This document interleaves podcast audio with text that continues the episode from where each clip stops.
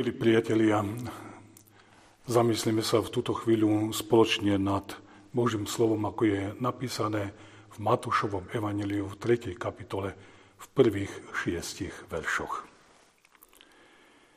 V tých dňoch vystúpil Ján Krsiteľ, kázal na púšti Judskej a hovoril: Pokanie čiňte, lebo sa priblížilo kráľovstvo nebeské.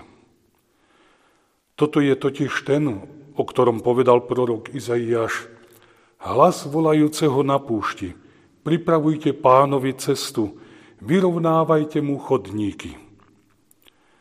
Tento Ján mal odev z ťavej srsti, okolo bedier kožený opások a pokrmom boli mu kobylky a poľný med. Vtedy vychádzal k nemu Jeruzalém a celé Judsko a je celé okolie Jordánu, vyznávali svoje hriechy a dávali sa mu krstiť v rieke Jordán. Amen. Milí priatelia v Kristu,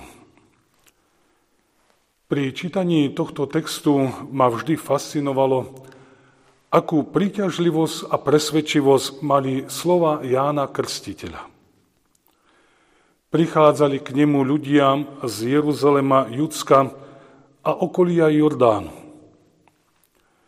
Nerobil žiadne plánované evangelizácie, nepôsobil na žiadnom strategicky dôležitom území, nebol žiaden vyučený rétor a predsa jeho slovo dalo do pohybu masu ľudí v jordánskom okolí. Zrazu púšť ožila. A to nielen samotná judská púšť, ale tiež púšť problémov a medziľudských vzťahov tých, ktorí za Jánom húfne prichádzali. Čo dáva kazateľovmu slovu moc premieňať pustatinu na život? Isté je to potencia, ktorú Božie slovo samo v sebe má. Ale prečo potom máme niekedy pocit, že je jalové, keď ho dnes zvestujeme? Že sa ľudí vôbec nedotýka a ide ponad ich hlavy? Každé semeno, aj keď je zdanlivo mŕtve, nesie v sebe prísľub života. Musia však byť splnené podmienky, pri ktorých je schopné klíčiť, vyrastať a neskôr priniesť ovocie. Podobne je tomu aj so semenom Božieho slova. Ono je mocné za doby Jána Krstiteľa, ale i dnes. Dôležité je, aby malo podmienky pre svoj rast. A Jánov príbeh na judskej púšti nám odkrýva tajomstvo priťažlivosti a presvedčivosti jeho zvesti. Jeho svedectvo je predovšetkým autentické. On to, čo hovorí, aj sám žije. Nie je dôležité, že sa divne obliekal a žil asketickým spôsobom.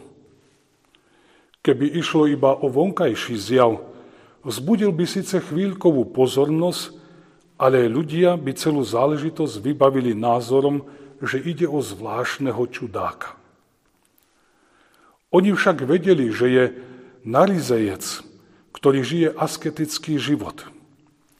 Zasvetil svoj život Bohu a plní si Božie poverenie, ktoré dostal už pri svojom narodení.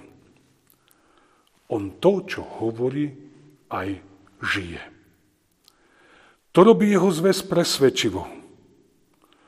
Za jeho slovom nie sú naučené zbožné rečičky, ale ním v živote vyskúšaná pravda Božieho slova. Ak také slovo budeme zvestovať dnes, určite bude mať svoju váhu a presvedčivosť. Ľudia i dnes prijímajú zvest tých, ktorí zasvetili svoj život službe Bohu a dokazujú to štýlom života. Ján bol hlasom volajúcim do púšte. A to nie len v zmysle teritória, v ktorom žil, ale tiež priestoru vyprahnutých medziľudských vzťahov, v ktorý vyschol normálny život. Nehovoril nábožné slova, o ktorých pravdivosti síce nikto nepochybuje, ale idú ponad hlavy svojich poslucháčov, lebo sa nedotýkajú reality života, ktorú ľudia práve žijú. Nepestuje náboženstvo a zbožnosť otrhnutú od života. Vidí problémy, ktorými ľudia žijú, a seje semeno Božieho slova do rozoranej pôdy ľudských srdc. Preto je jeho zvesť priťažlivá. Aj dnes je to podobné. Aby sme boli hlasom volajúcim do púšte ľudských problémov a vzťahov. Potrebujeme výjsť zo svojich fár a svojich spoločenstiev, kde niekedy pestujeme svoju do seba uzavretú zbožnosť. Potrebujeme ísť medzi ľudí, aby slovo sa dotýkalo toho, čo ľudia žijú. Vtedy sa stane pre nich posolstvo priťažlivým, lebo bude vnášať svetlo do tmy ich problémov a kriesiť život v púšti ich vzťahov. Ján volal ľudí k pokániu. Nehovoril to, čím by sa ľuďom zapáčil, ale chcel sa páčiť iba Bohu. Nebojme sa hovoriť Božie pravdy pretavené do konkrétnej situácie ľudí. Ján sa nehraje na mravokarcu. Aj keď jeho zvesť bola miestami tvrdá, nebola povedaná v snahe vyvýšiť sa nad ľudí, ale snahe im pomôcť. Ľudia hneď vycítia, čo je motivom našej zvesti. Keď vnímajú, že naše posolstvo je motivované láskou k nim, snahe im pomôcť, vedia prijať s vďačnosťou aj slovo napomenutia. Také slova sú vždycky liekom. Aj keď sú niekedy horké, ľudia ich prijímajú, lebo liečia, čo je chore. Dnes v dobe očakávania na druhý príchod Krista sme ohlasovatelia jeho príchodu my, kresťania. Hlasajme vzácne slovo, duchovný i neordinovaný, po vzore Jána Krstiteľa, aby sa stalo slovom oživujúcim púšť vyschnutých vzťahov ľudí k Bohu i k sebe navzájom. Amen. Pomodlíme sa.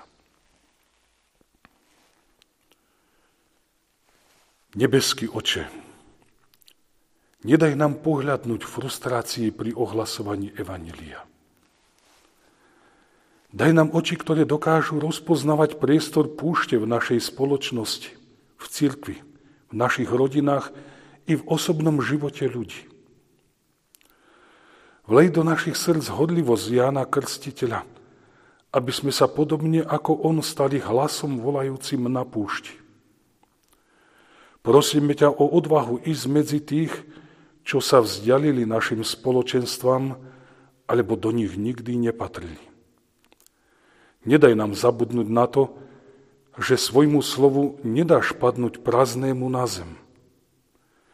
Mocou svojho ducha otváraj srdcia ľudí pre zvesť, aby tvoje slovo oživovalo púšte ľudských životov. Amen.